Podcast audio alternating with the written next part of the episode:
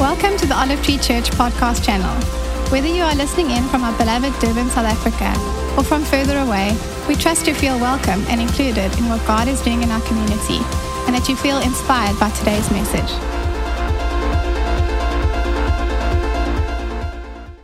Before I get into this series on There is Grace for This, I, I just want to quickly give you a, a, preview of the next series. So uh, I was watching um, the, the movie Chosen, the, the series. Uh, I'd been, it had been recommended to me months ago, but I never watched it, mostly because most Christian movies are like B grade, bad acting, bad plot, bad theology, and it's just like horrible. For a preacher to watch Christian movies, just like cringe. And I went, no, I'm not going to watch it. And then people kept telling me how good it was. So eventually I decided, okay, I'm going to go watch it. And it was kind of slow to start. But then I, I watched till the end, and I realized the acting is phenomenal. The script is out of this world. And then on top of that, at the end of the movie, every single episode, I just wept. I looked across at Amy, she was bawling, I was bawling. It was just like, this is incredible.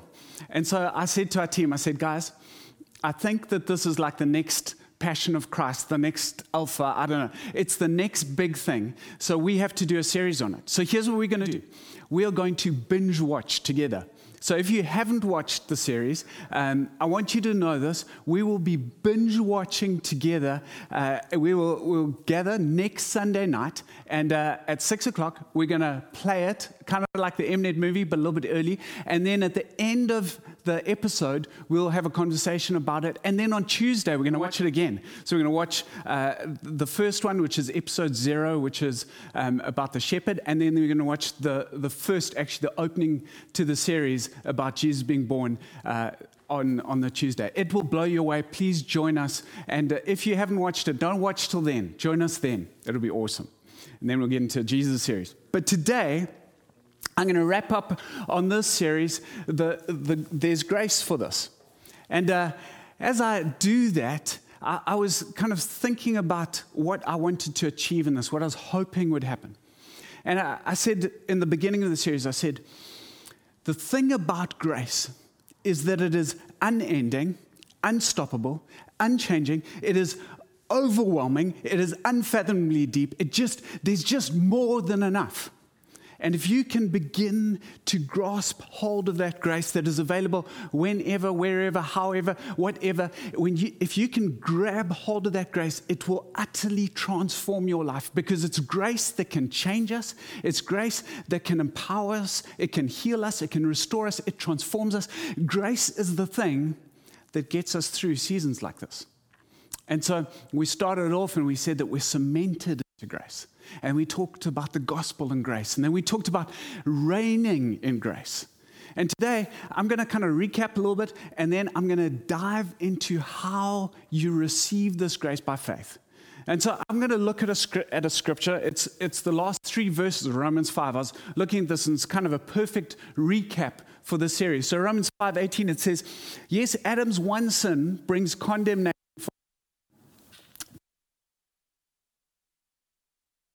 relationship everyone. And then it says,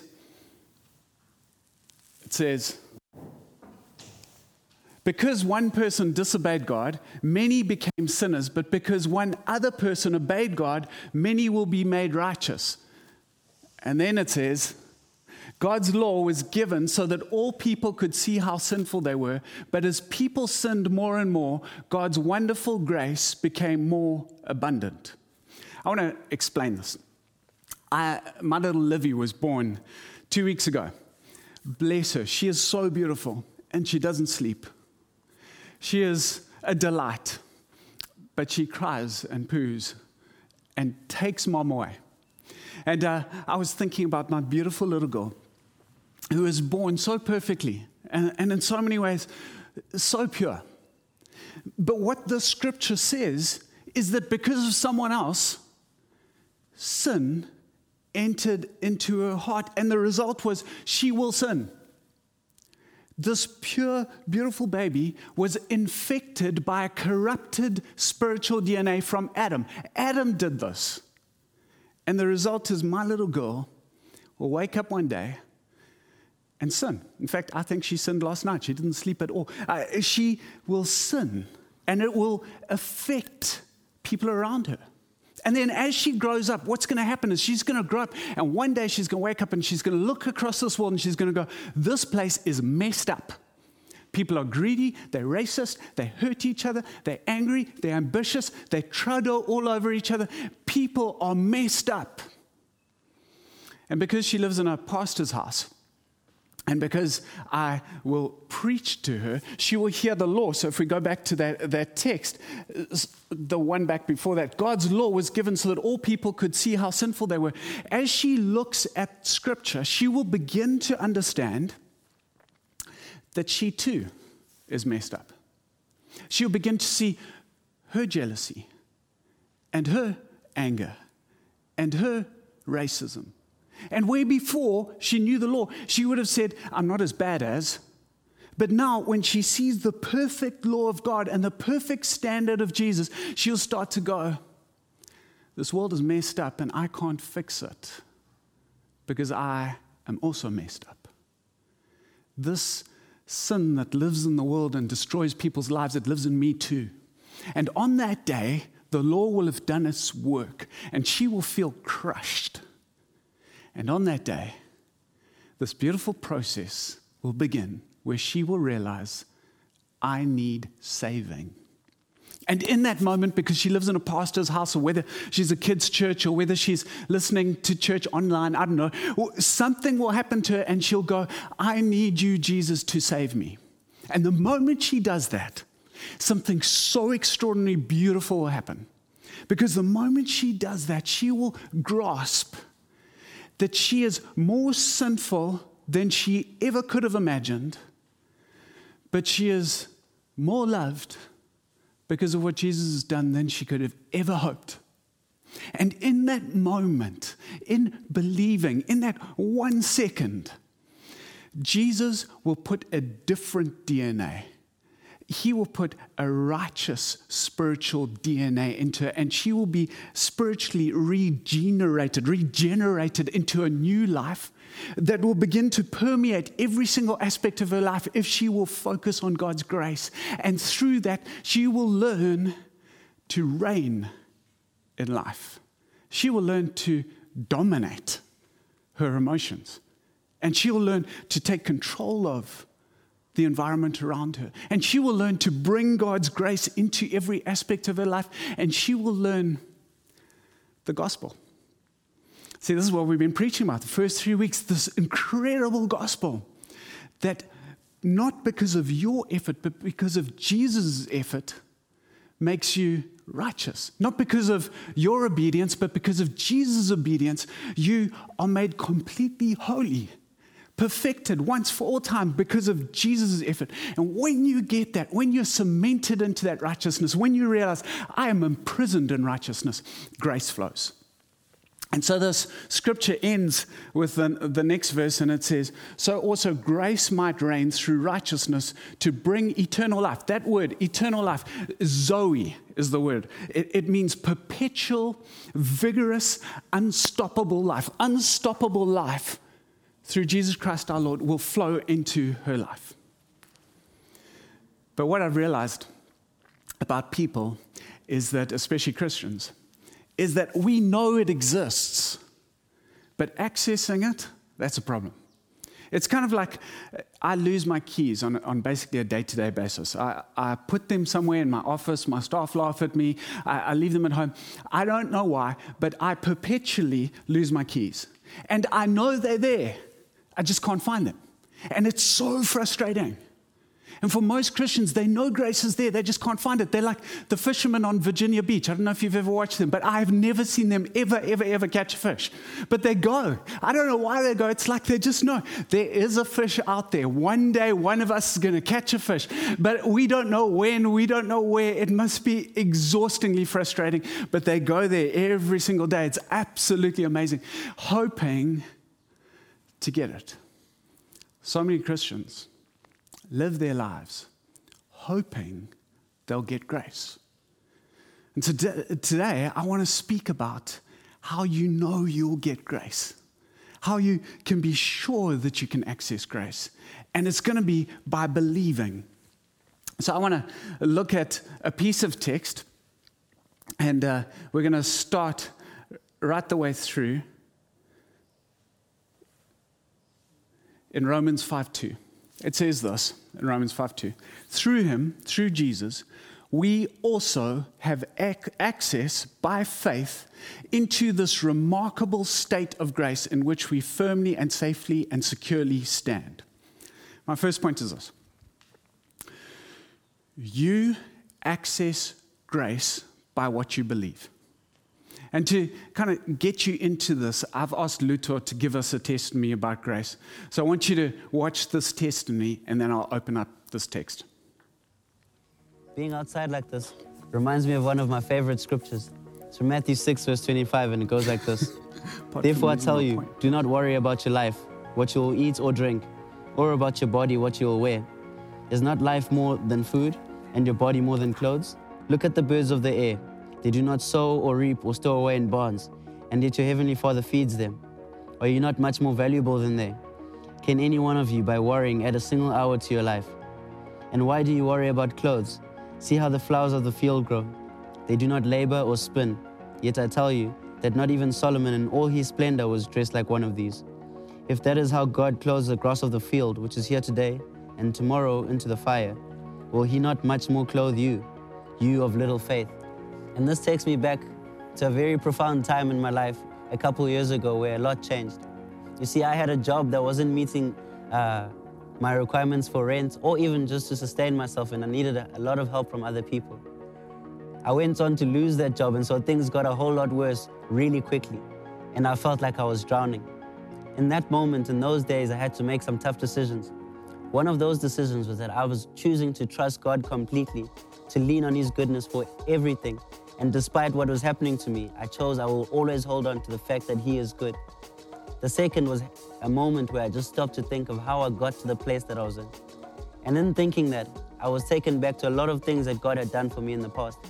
In, right in the beginning, when I was in primary school, trying to get to Durban for the first time for his interview at school, I picked up 300 Rand the day before, which happened to be the amount I needed to get here with my mother and go back home in the afternoon. That was the beginning of God doing a lot for me over time to get to the place that I was in then. And so in that moment, the scripture became so alive for me, going, I can trust God, and I should trust God that whatever happens here is going to be the best for me as it has been before to set me up for something better in my life. And so I held on to it, and it gave me peace in that moment to take care of the things I could take care of, to do the things that were in my power to control, and everything else hand over to God. I'm not lying to you when I say the very next day, I was getting job offer after job offer. I had to turn down a couple. And so God had come through for me in profound ways. And so when I find myself in similar situations now, I look back at situations like that where God has come through for me. And the thing He's had for me has been better than the thing that came before. And I can have peace, trusting that God is going to more than sufficiently meet my needs. What I love about Luthor's testimony is that when he was focused on taking care of his own finances, when the weight was on his shoulders, it was like grace was, it was squeezed out of his life. This is from my JoJo tank. I took it off this morning. I hope it, I hope it works. But he, by what he believed, he could squeeze grace out of his life. But when he chose to put his faith in Jesus, what happened is this weight came off him and grace from heaven was able to flow into his life. And the result was not just that God provided for him, it was that he had peace, he had rest, he had joy, he had a change in, you can tell his whole countenance changed because grace entered into his life. Here's what scripture says it says that we can by our own believing, squeeze grace out of our lives. Or we can, by our believing, we can open ourselves up to grace. In fact, Jesus says this in numbers of different, ways. He says to the disciples that it was by their lack of faith that they couldn't cast out a demon. There was no grace flowing because of their faith, they shut it off. In fact, as you, as you look at other things Jesus says, he says, you nullify the word of God, the most powerful spiritual force the Word of God, you nullify it by your man made traditions. you are able to squeeze out the grace of God in your life. By not believing the gospel, you can squeeze out the grace of eternity from your life.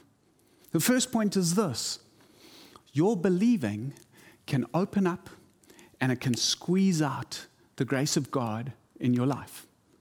But the second point is this, because that can be kind of depressing. The second point is this God's grace is bigger than your faith. It's bigger than your lack of faith, it's bigger than your actual faith. God's grace is bigger. So God is able to sneak through, not just go through the pipe. God is able to put a dump of grace onto your life that is bigger than your ability to receive it. So I'll give you a couple of examples. There was a dead guy, Lazarus. When you're dead, you don't have faith. Lazarus was in the tomb, and Jesus came up to the tomb, and grace overpowered faith, and God called him out. Grace was bigger than faith. Or we, we can look at there was a guy who came to Jesus and he said to, he said to Jesus, Jesus, will you heal me? And Jesus said, Well, do you believe? And he goes, Kinda, not really. And the way Jesus deals with his unbelief is Jesus heals him. You know why Jesus was doing that? It wasn't just because he cared for the guy, it was because he was trying to change his belief system. I'm trying to open this so that he could believe and receive grace again. Our belief system needs to change. And so, God, on many occasions, despite what we believe, extends grace. He dumps grace on us. And the purpose of that grace is to change what we believe so that we'll expect it to be normal. Let me give you another example. The disciples and Jesus are going across the Sea of Galilee the one day. And Jesus says to them, Beware the yeast of the Pharisees. And the disciples, like us, they're kind of dwarf. So they say to one another, He must be talking about bread because we left bread behind. We were supposed to bring bread, and Simon, you forgot you, tool, you should have. And, and they get into this conversation. Jesus eavesdrops on it and he goes, Really, guys? You really worried about bread? Do you remember the like 5,000 guys? We had five loaves, two fish, and we, we fed all of them. Remember the 4,000? We had seven loaves, and you still had leftovers. You remember all of that?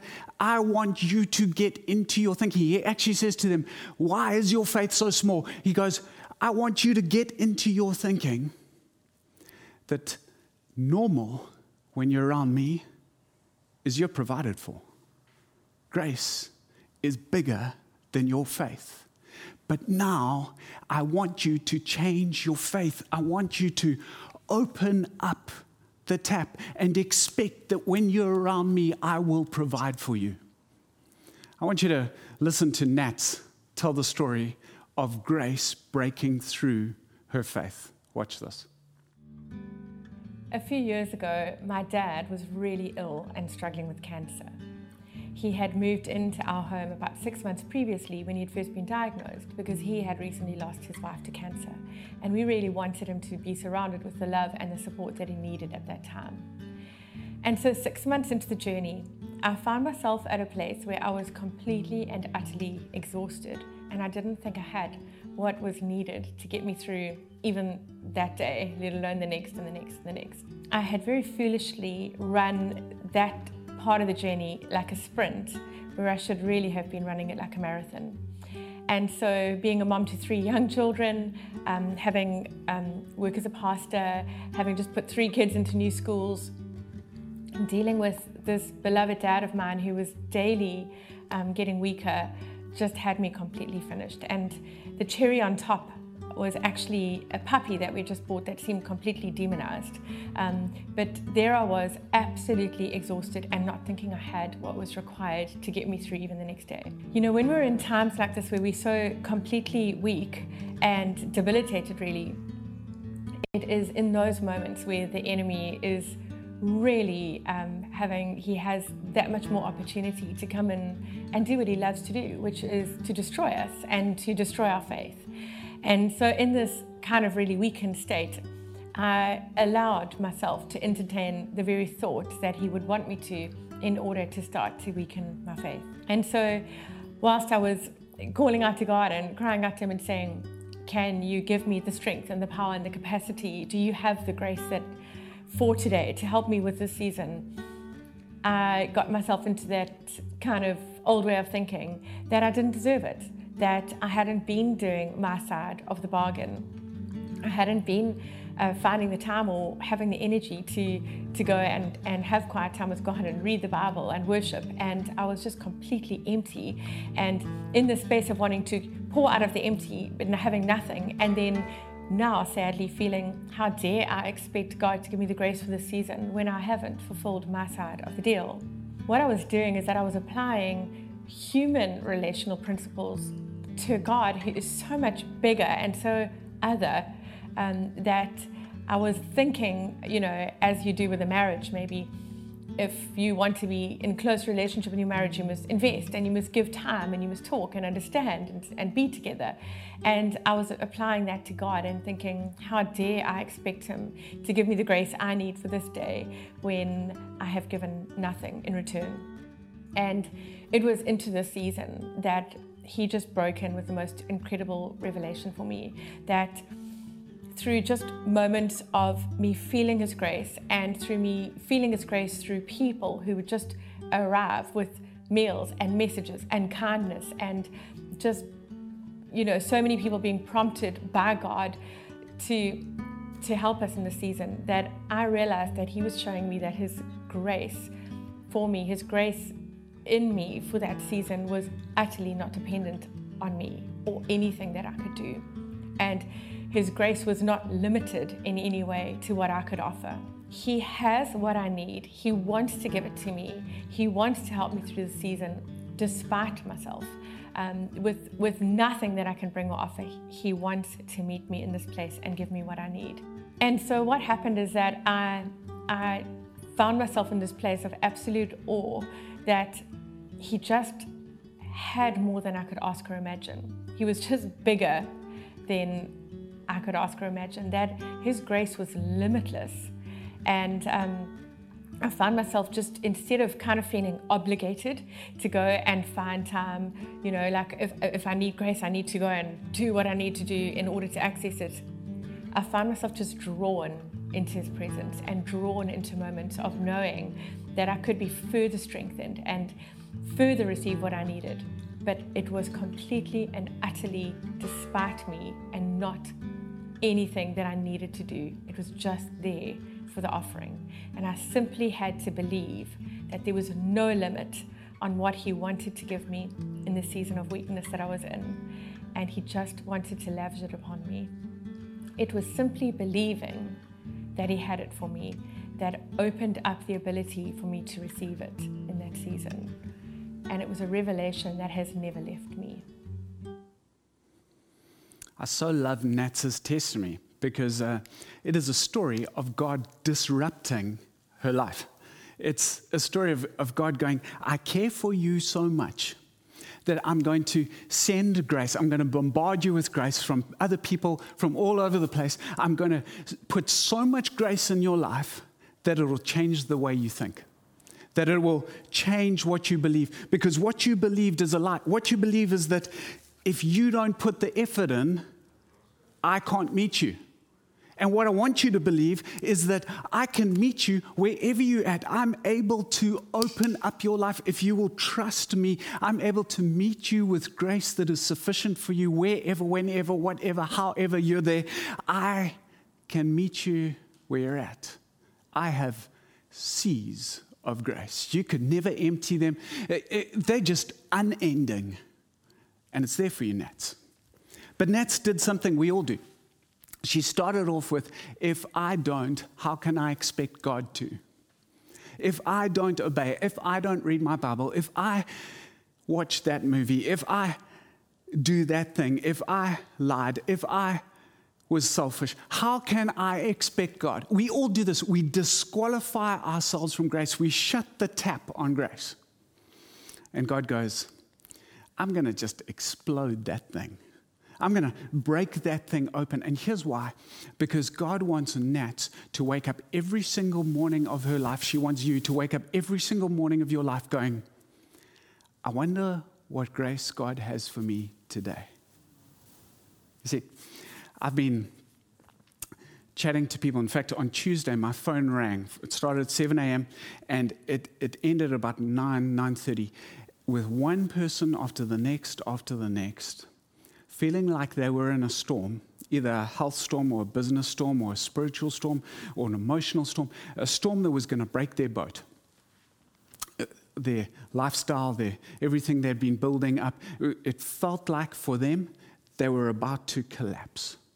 They didn't know how to access grace. They didn't know how to open the tap. And conversation after conversation led to the same place. And the place is this if you want to open the tap of grace into your life, then you have to put your faith in the one, Jesus, the author and perfecter of your faith. You have to put your eyes on him if you want the tap to be opened. See, Peter puts it this way Peter, the guy who, remember, he was in a boat that felt like it was about to get sunk. The guy who steps out onto the water and walks in a huge storm he, the guy who, when he's looking at Jesus, is floating supernaturally, and when he puts his focus on his circumstances, begins to sink. He writes this. He says this in 1 Peter 2, verse 1 and 2 Grace and peace be multiplied. Anybody want grace multiplied to you, unto you through the knowledge that's the intimate, precise, accurate knowledge of God and of Jesus our Lord? If you want grace to be multiplied into your life, the way that that happens is by fixing your eyes on Jesus, the author and perfecter of your faith. So I'm in these conversations with people, and because I want to meet them where they're at, I start off with Have you done everything you know to do to sort out your business, to fix your health, to get through that spiritual breakthrough? And every single one of them said, I have done everything I can do. I am so worried about it. I've done, I can't think of another thing to do to fix this. And so I said to them, Do you believe there is grace for this? See, in, in most people's minds, grace for them looks like this situation is solved. But grace doesn't necessarily mean that. The thing about God's grace is it is so powerful that it can cause Peter to walk on a storm without Jesus stopping the storm. And for some of us, we are living in a storm. And you think God isn't giving you grace because He's not stopping the storm. But I want you to know that His grace is bigger than stopping the storm. For some of you, His grace is enough for you to walk on the waves. God's grace, it wants to, He wants it to permeate your life. And in order for that to happen, you need to expect it in unexpected ways. It'll come through in, in different ways. So I'm in these conversations with these people and I'm going, there is grace where you're at right now, but it might not look like how you're expecting it to look. And then I say to them, and there is grace today, but God doesn't promise grace for tomorrow. Now, you see, the thing about us is, I feel peace when tomorrow is sorted out. I feel peace when my boat I know is fine tomorrow. I feel peace when God tells me that tomorrow it's going to look like this. But when I have no picture of tomorrow because nobody can tell what's going on in the economy, because nobody can tell what's going to happen in the health, because nobody can tell when I'm going to get out of de- depression, when I have no picture for tomorrow, I feel very, very, very scared. But Jesus says, There's grace for today. Do not worry about tomorrow because tomorrow has enough worries about its own. But I've got grace for you today. I've got grace in this moment. So stop fixing your eyes on tomorrow. Fix your eyes on me right now, today. I want to say to so many of you, because I want to end this in ministry, that there is, there is inexhaustible grace available to you today, for today, that will get you through today with peace and rest and favor and love on it. But you have to go, God, I'm giving up control of tomorrow. And God, I'm going to take grace the way you give it, not the way I want it. But God, I'm going to believe you for it. See, your faith, your decision to spend time in the Word, because this is what I've been saying to them. Just spend some time in the Word, spend some time in the presence of Jesus, because whilst you're around Him, grace opens up. And if your partner walks in whilst you're reading the Bible uh, uh, in your office, then just say to him, when he asks you, What the heck you're doing, just go, I'm getting more grace. We need more grace in our business, so I'm getting it. If that's happening in your business, then, then just know you're doing a good thing. Focus on Jesus, the author and perfecter of our faith, because if you focus on Him, the grace will flow. Know that what you believe can open up more grace. Know that God's grace is greater than your faith. And know the way that your faith will grow is by fixing your eyes on Jesus. And so, what we're going to do now is we're going to go into a song. And this song, the purpose of this song is to minister grace into your heart. And the way that I want you to respond to the song is by going, Jesus, I believe in you. My tap, I'm choosing to open it. It's closed, I'm going to open it. I'm not going to ask you to solve my tomorrow. I'm just going to try and grab hold of what you have for me today. I'm going to fix my eyes on you. And I'm trusting, God, that in this song, your presence is going to fill my life. And so I pray, Jesus, will you come into people? Will you overwhelm them with grace? Will you change their belief about your grace? And will you flood their souls as we sing this song? Let's stand and sing together.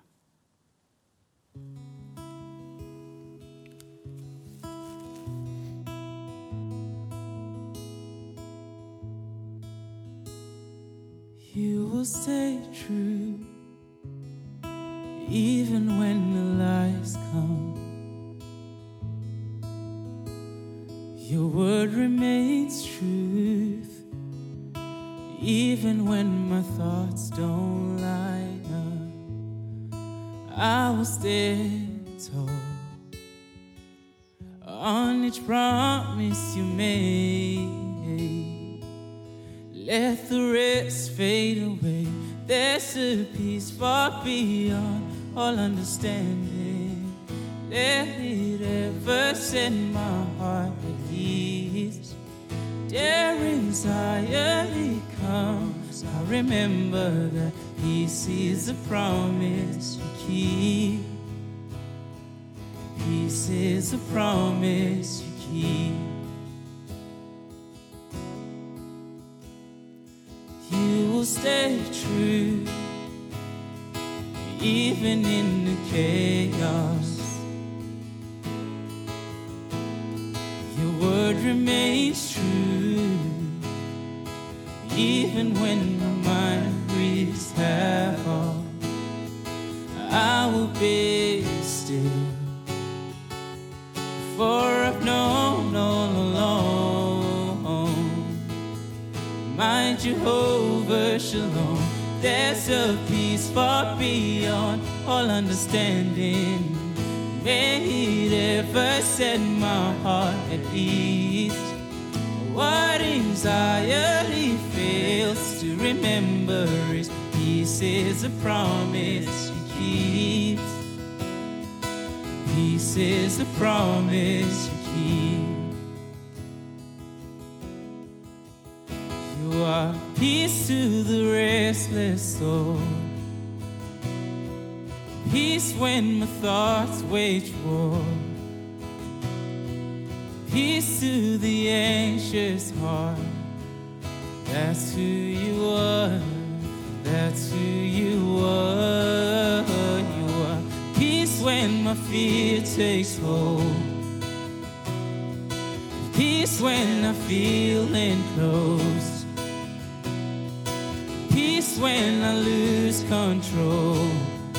That's who you are. That's who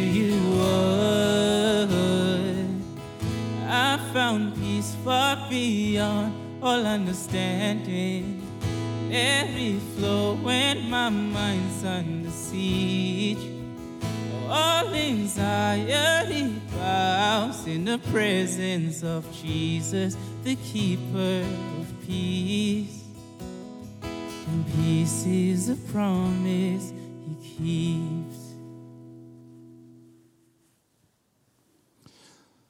Church, this has been such a, a phenomenal word uh, this morning. Roscoe, thank you for blessing us with that. Um, I know that's spoken to my heart. If there's one thing that I took out, I mean, there's gold all the, along the way there, but to that one thing I took out was that was that that grace needs to permeate every area of our life. That grace isn't there. We can't tell the marker of grace by our situation, uh, but we need to reach for it and find it and open our hearts for it, even in the storm, without the storm calming. I think is such a great word for us. And so, church, we just want to bless you in prayer. Um, uh, to close. And so, Father God, I, I thank you so much for a moment like today, Father. God, I pray it, it wouldn't be um, wasted on us, that our hearts would not be closed to this, Father, that our hearts would not be hard. God, I pray right now that if there's any hardness in our heart, Father, that you would soften it, that you'd open our hearts to receive every word um, that has been spoken today, Father. Yes, God. God, this is our lifeblood. God, this is what we can stand on. God, this is what will produce life in us. And so I, I, pray, Jesus, for your grace to fall on each one of us. I pray, Jesus, for us to see the form that your grace will take, God, when we can't expect it, when we don't know what it looks like, when we've got our own ideas of what we want you to do for us, God, that you would open our eyes to see what you're doing, that we'd be ready to receive your grace as you wish to send it, Jesus. I ask for amazing testimonies, Father, of not just um, grace coming and situations changing, but hearts changing, Jesus, and faith being strengthened. Mm. We thank you, Jesus. Mm. In your name we ask this. Amen. Amen. And as you go, the, the word that I've kept focusing on over the last little while is just He cares for me. He cares for you. He cares for you. In this moment, He cares for you. He knows what you need. He cares for you. So grab hold of that and let it shape what you do today. And whilst you're walking around, if you're on the beach, just say to yourself, He cares for me. He cares for me in this moment. He's thinking about me. He cares for me. And watch how grace begins to flow.